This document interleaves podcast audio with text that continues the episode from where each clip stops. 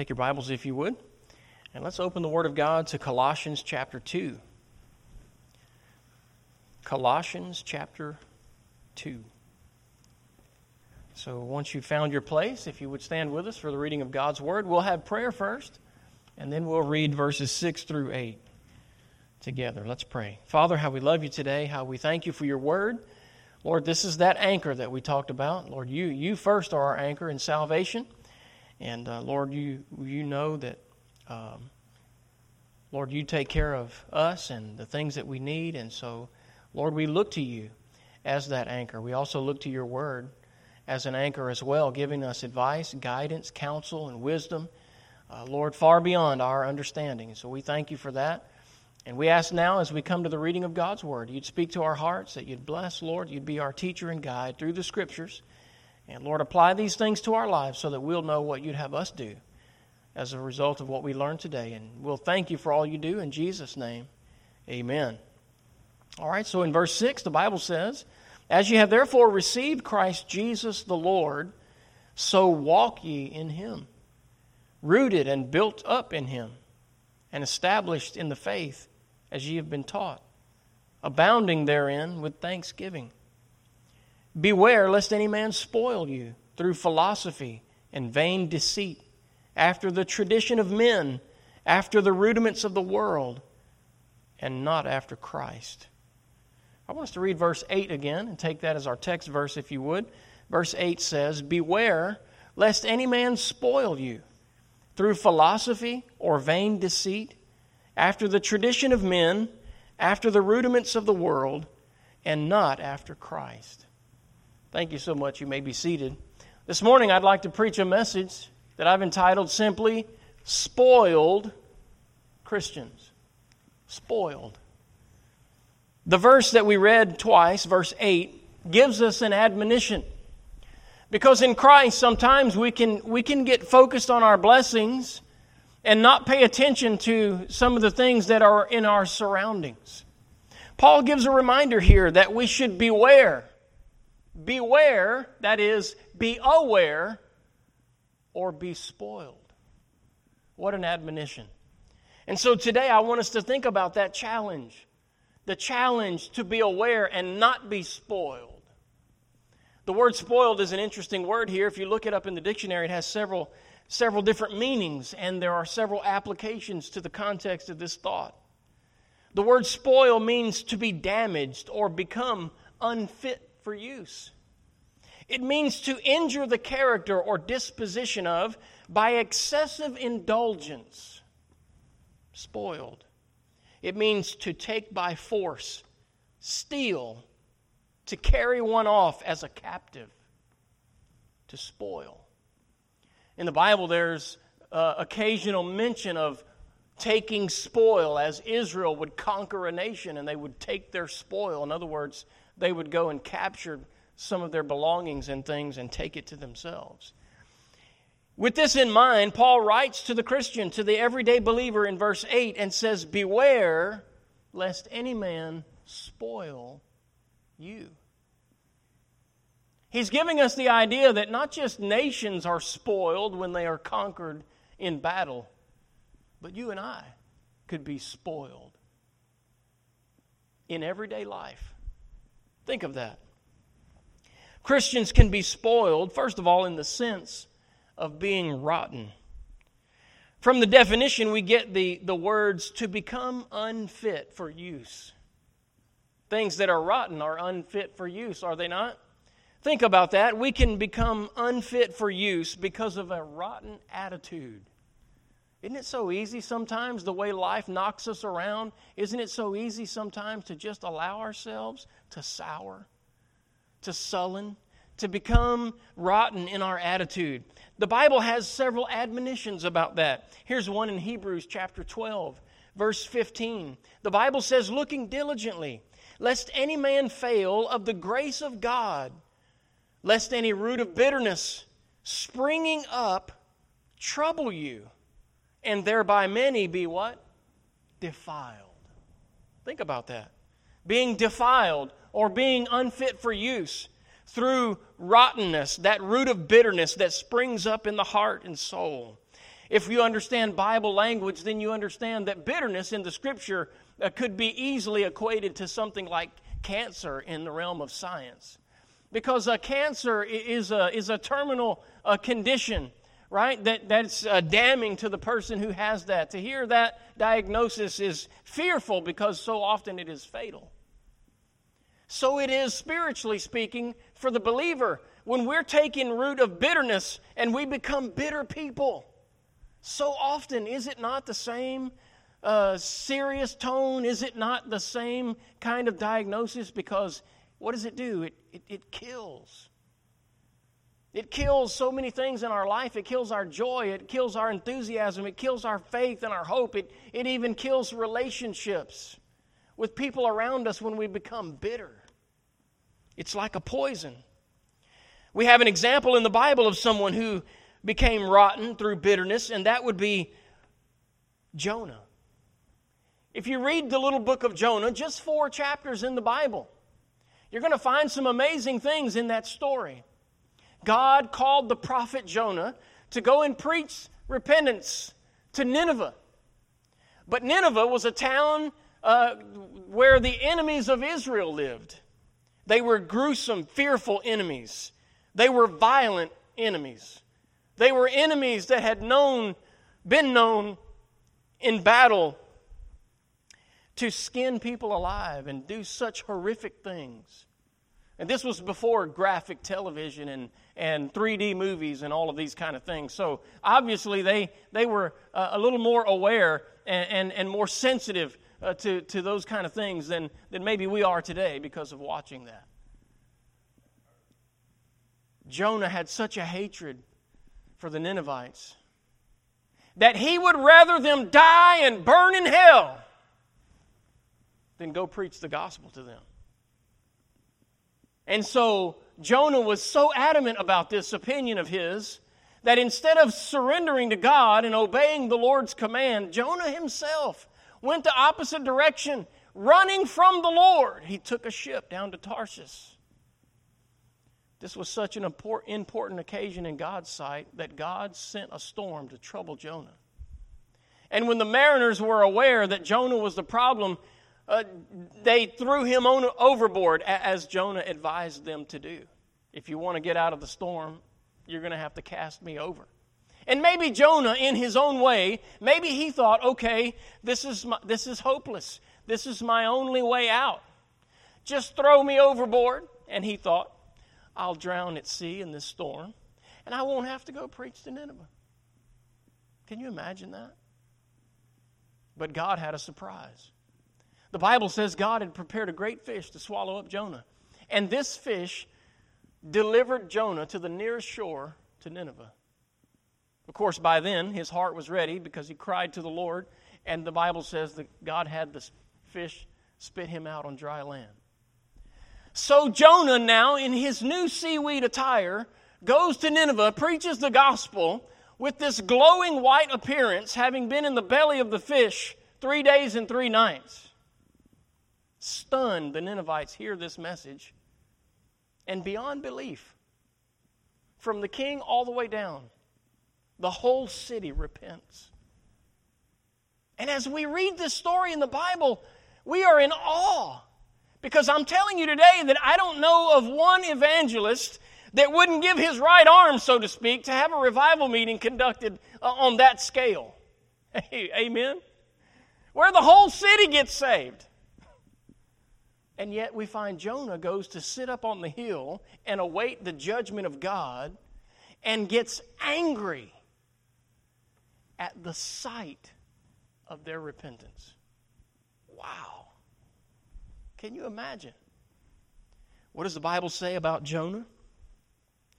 It says, But it displeased Jonah exceedingly, and he was very angry.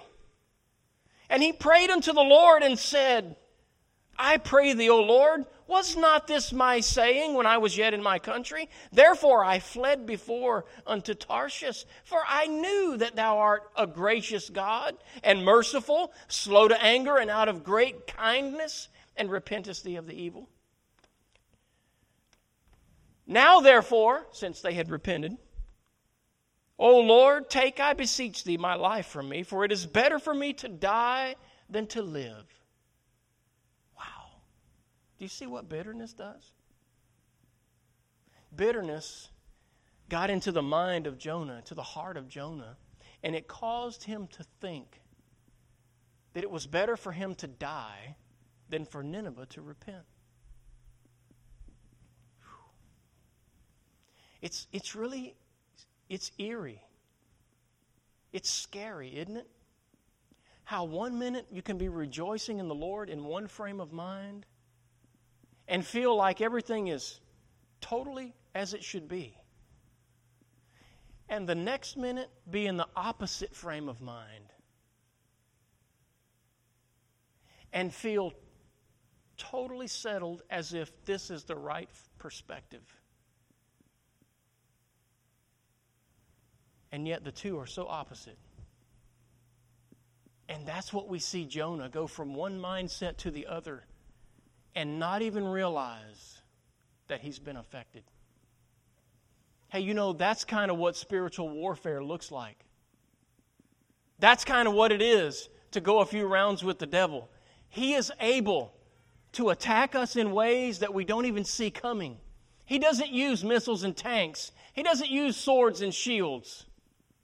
The Bible describes the devil's attack as those fiery darts. Often, they are thoughts and feelings that settle within us, that shift our perspective, that deceive us, and cause us to act contrary to the will of God and to the mind of the Lord, so that we put ourselves in jeopardy. And that is exactly what Jonah did. Wow. Then said the Lord, Doest thou well to be angry? You know what's really strange? That's how the story ends. And we don't know to this day did Jonah ever get his heart right? Did he ever rejoice at the great victory of Nineveh turning to God in repentance? By the way, do you know, did you know a forgiven enemy is a truly conquered one? You know the best way to get rid of an enemy is to have them get saved and forgive them and trust Christ. And hey, you know that changes everything. Did Jonah ever see that? We'll have to find out when we get to heaven because Jonah was spoiled in this way that he, he was affected so. What a great example to us of the danger, the damage that bitterness can do. But we can also be spoiled. We can become unfit for use by allowing our talents or our testimony to sit idle and become rotten. For an example of this, I give you Lot in Sodom. The Bible says in Genesis 13 12 that there was a day and time he parted ways with his spiritual influence. Abraham. And the Bible says there in Genesis 13 12 that he turned and he pitched his tent towards Sodom. What a change in influence. And it's true, isn't it? We choose who we're going to allow to influence us, to teach us. We choose who we listen to, who we believe, who we accept. Lot made his choice. It was a great place to raise cattle, but a horrible place to raise a family. And there was a day when God came and said, Their wickedness has come up before me. And Abraham interceded on behalf of Lot and his family, and he cried out in prayer, urgent supplication. And he said, God, if there are 50 righteous in the city, would you destroy the city for 50 righteous? And God said, No. If I find 50 righteous there, then I will not destroy the city. Abraham thought for a moment and said, Oh, no. Lord, I know Lot's been there for a little while, but it is a wicked city. How about 40, Lord? Would you, would you spare the city, Lord, for 40 righteous people? And the Lord said, Okay, if I find there 40 righteous. Abraham came again and said, Lord, what about 30? Would you do it for 30? Lord, would you do it for 20? Lord, um, Maybe none of them listened to Lot. How about 10? Would you just spare the city for 10? And God said, If I find 10 righteous people, I will not destroy the city. He left his, talk, his, his talk with Abraham, and, and the Lord sent the two angels into Sodom and Gomorrah, where there were not found. You think it's bad today? A city where there were not found 10. No, not 10 righteous people. And what happened there? The angels came to Lot and said, We're going to destroy this place. Up, you and your family, get out of here. Because we can't do anything until, you, until you're gone. You got to get out. The Bible says that Lot went to his sons in law and he pleaded with them God's going to destroy the city. He began to speak of righteousness and judgment. The Bible says in Genesis 19 14, he seemed as one that mocked unto his sons in law. They laughed. They didn't believe him. Oh, man, Lot, what are you talking about? We never heard you talk like this before. What was that? Lot had allowed his testimony to become idle and rotten. And he seemed as one that mocked. Because of that, he couldn't even influence his own son in laws to flee the city, to be spared the judgment of God. Yes, they were spoiled. Christians can also become spoiled in the sense of being pampered. Remember, our definition says to injure the character by excessive indulgence. Is it possible? Oh, yes, yes, it's possible. We can become guilty of excessive indulgence, being pampered with things. We can become pampered by our possessions. For that, I give you the rich young ruler. As a matter of fact, would you just turn there with me for this one? Look at Luke chapter 18. The Bible tells us the story of the rich young ruler, the man who allowed possessions to get in his way between him and Christ. Notice what happened in verse 18 of Luke 18. Jesus said, A certain ruler asked him, saying, Good master, what shall I do to inherit eternal life?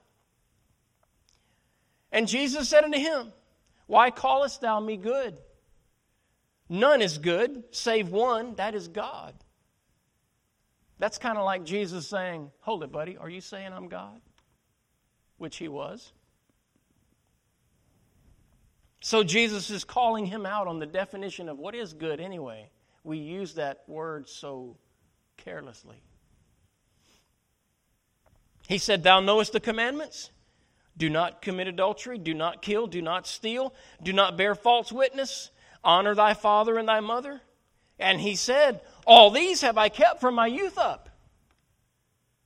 Now, when Jesus heard these things, he said unto him, Yet lackest thou one thing sell all that thou hast and distribute unto the poor, and thou shalt have treasure in heaven. And come, follow me. And when he heard this, he was very sorrowful, for he was very rich.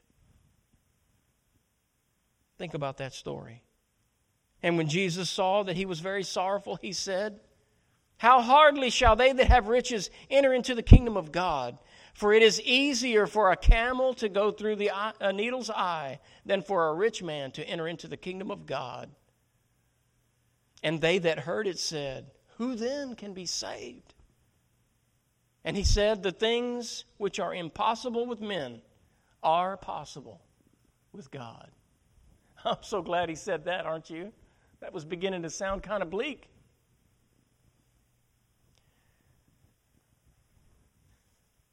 You know, selling your positions is not a requirement for salvation. But the first commandment is to love God with all your heart.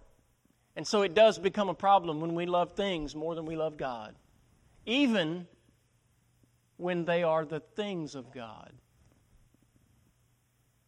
And we can become guilty of that. We can be spoiled in the sense that we become pampered with things. The rich young ruler was one example of how he let those things get in between him and God. In Luke 12, verse 15, Jesus said, A man's life consisteth not in the abundance of things which he possesseth. My, how we need to remember that and hold the things of this world loosely. Loosely.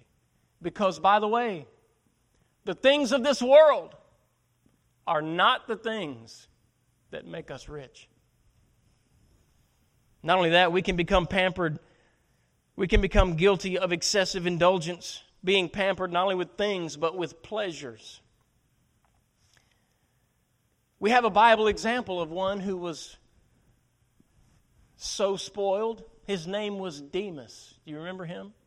Paul, on one occasion in 2 Timothy chapter 4, verse 10, one of the travelers of Paul in his evangelistic team was a fellow by the name of Demas.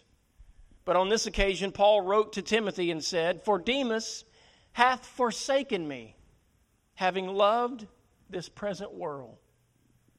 And what was that? Some activity, some distraction, something that pulled him away from the work of God to do something of obviously less importance. Demas. Not only that, you know we can be spoiled, and, and Christians have been. Spoiled in the sense they become rotten, spoiled in the sense they become pampered. Hey, do you know we can be spoiled in the sense of being robbed? Robbed, yes. Turn with me to John chapter 10. The Bible tells us that this is the ambition of our enemy. In John 10:10, 10, 10, we are given a warning of his ways and what he desires to do ultimately to us. In John chapter 10, verse number 10, notice that Jesus is speaking and he says this The thief cometh not but for to steal and to kill and to destroy. He said, I am come that you might have life and that you may have it more abundantly. So Jesus is promoting life, abundant life, even. But he said, Our enemy, the thief, is coming to steal and to kill and to destroy. He's not about life, he's about destruction of life. Think about that. Did you know we can be spoiled in the sense of being robbed? And that's exactly what the devil wants to do to you. He wants to rob you of your joy. He wants to rob you of your peace. He wants to rob you of your contentment. The devil wants to rob you in your Christian life. He wants to rob you of compassion for others. He wants to rob you of your zeal for God. He wants to rob you of your witness and your testimony. By doing all of these, if he can pry you away from the life and service of God, then he will rob you of your rewards and he will rob you of the value of a life of walking with Jesus. It's part of his plan to steal, to kill, and to destroy. It's so easy for him to do, isn't it? But Christians not only can be spoiled in the sense of being robbed, they can be spoiled also in the sense of being captured. Now, you may be thinking, oh, not me. The devil will never take me captured. I, I won't be captured by the devil. And I would say to you today that you sound like Peter when he said, Oh Lord, not me, I'll never deny you. Because the Bible says, Let a man, when he thinketh he standeth, take heed lest he fall. The truth is, all of us have been or will be at some time captivated by things that can capture us. And most often, when we allow ourselves to be captivated, when the devil does get that hypnotic attention from us over things, it often ends in our capture, does it not? Even if it's but for a short while. And so we find a spoiled Christian can be captured or captivated. Our definition said to carry one off as a captive. It seems like the devil has the ability to do that. We can be captivated by philosophy. I don't know about you, but I've seen it in my years of ministry. We can be captivated by philosophy. Notice what Paul said in 2 Corinthians, if you'll turn there with me.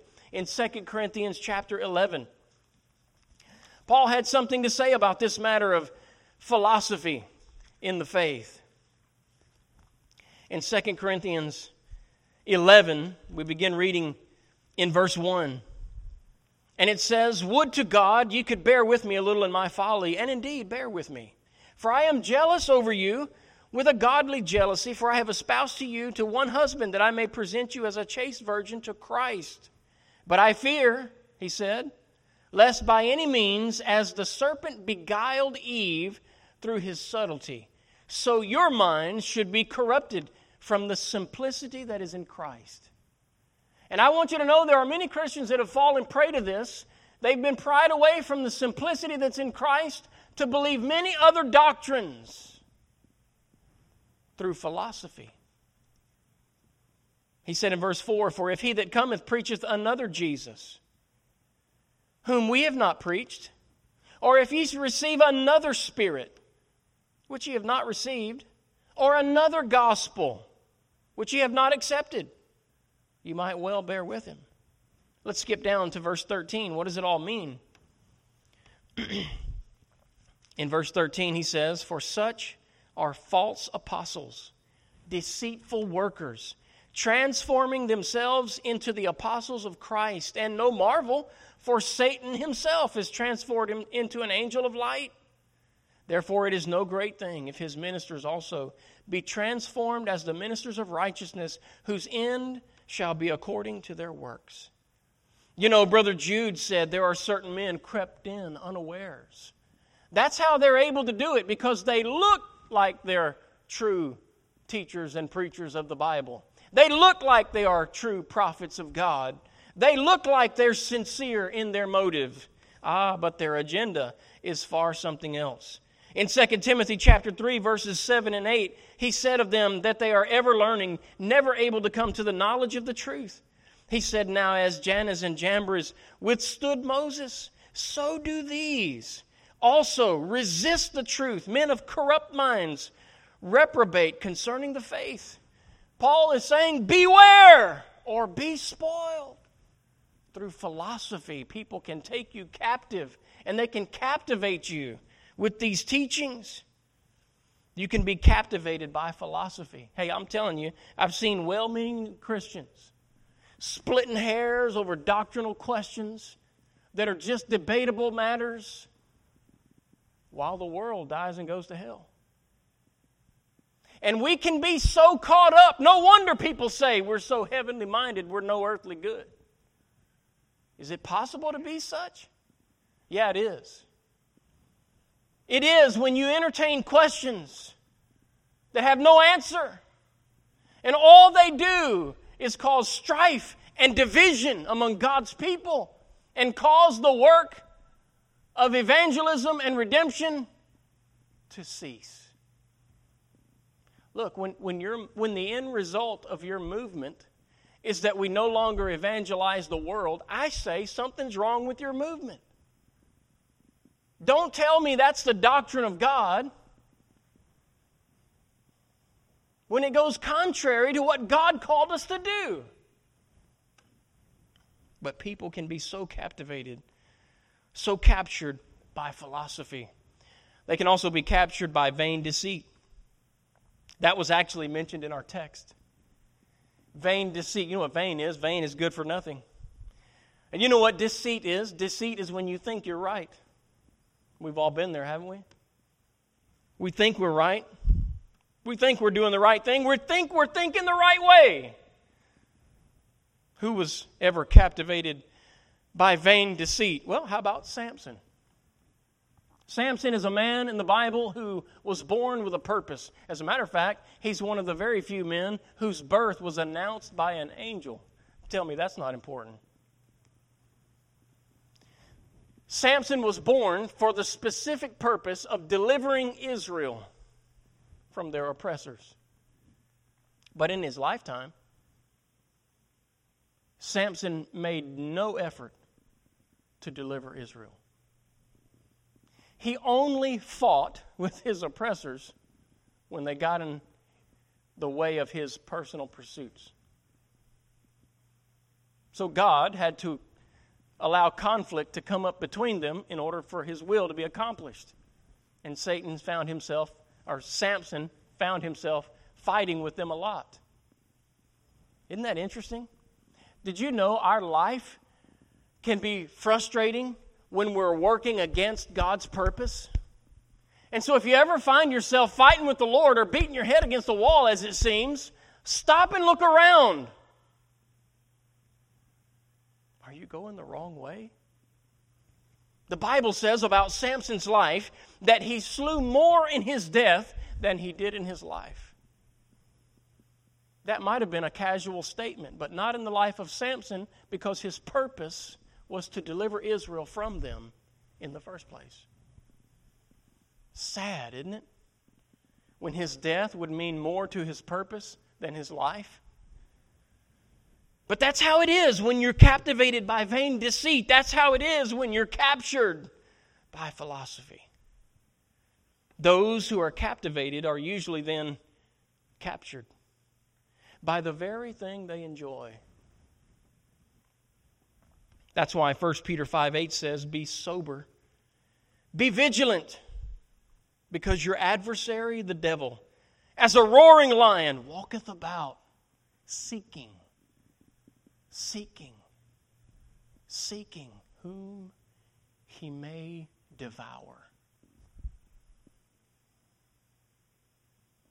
I heard a preacher say one time the devil will pass by your house a thousand times to find the front door cracked open just once.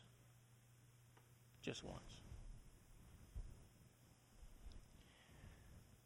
We're really no match for a foe like that unless we're truly focused on the Word of God and allow Him to keep us on the right track, on the right thought.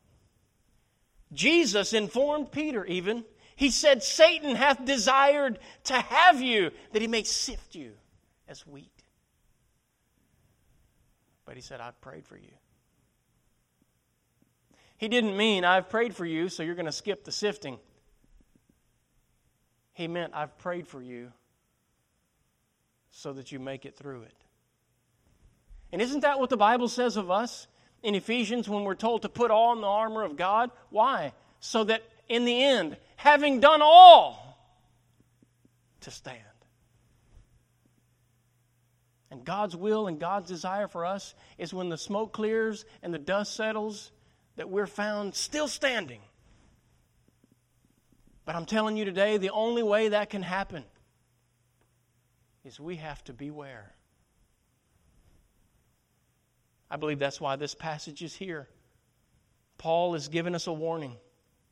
He said in 2 Timothy 2 4, No man that warreth entangleth himself with the affairs of this life, that he may please him who hath chosen him to be a soldier. And in Colossians, he said, Beware lest any man spoil you. Because it's easy to sit here this morning and say, well, obviously Paul experienced that. Well, obviously Timothy experienced that. Maybe some of the folks at Colossae. But God put this in the scriptures and preserved it down through the years. Because this isn't something that was a warning just for them. It's for me and it's for you. It's for us right here today because we have the same enemy that has the same strategy, he has the same desire for you that he had for them. And so, God, through his inspired word, says today beware or be spoiled. Let's bow together in prayer. Father, how we love you today and how we thank you for the admonition, the reminder to stay focused Help us, Lord, that we might keep our attention on you, on your word, on the things that matter. Because it's so easy to be distracted by the things around us. And if we become too focused on any one of them, we could be spoiled. Like Peter, who was walking on the water, and then all of a sudden, became focused on the waves. The very thing he had victory over, the very thing he was walking on, all of a sudden troubled him. He became distracted and focused on. And because of that, almost drowned. Lord, help us today that we might seek you, that we might beware and be aware, so that we are not spoiled. In Jesus' name we ask. Amen. Let's stand together with our heads bowed, our eyes closed. If God's speaking to your heart this morning, maybe you'd like to take a moment and just come and say, Lord, help me. Help me clear my mind, clear my heart. Help me stay focused. Help me stay on the right track. Maybe today your desire is to have the fog cleared. Maybe you've been through some of that spoiling. How would you like to walk out of that today? Won't you come and ask God to help you? The devil takes us captive so easily, it seems. It's because he knows us so well. He understands our human carnal nature. He knows how to get our attention. He knows how to get us focused on the wrong things things that will swallow us, things that will conquer us, things that will lead us astray.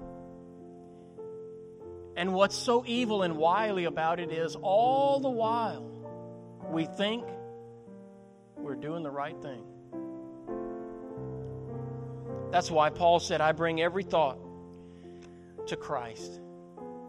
Take every thought captive and subject it to the Lord. Compare it to His Word. Be guided by the truth and the light and the way.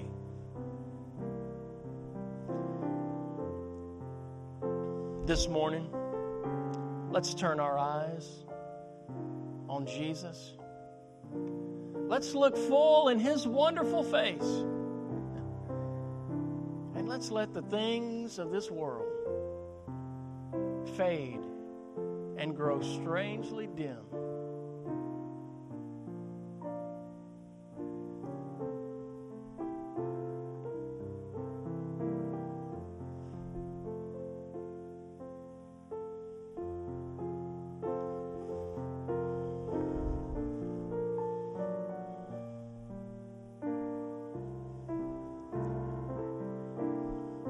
an old time preacher by the name of Lester Roloff. He also happened to be a pilot. And he would use an expression from his pilot experience in, in the faith to, to direct and disciple others. He would say this He would say, Trust him when you can't track him.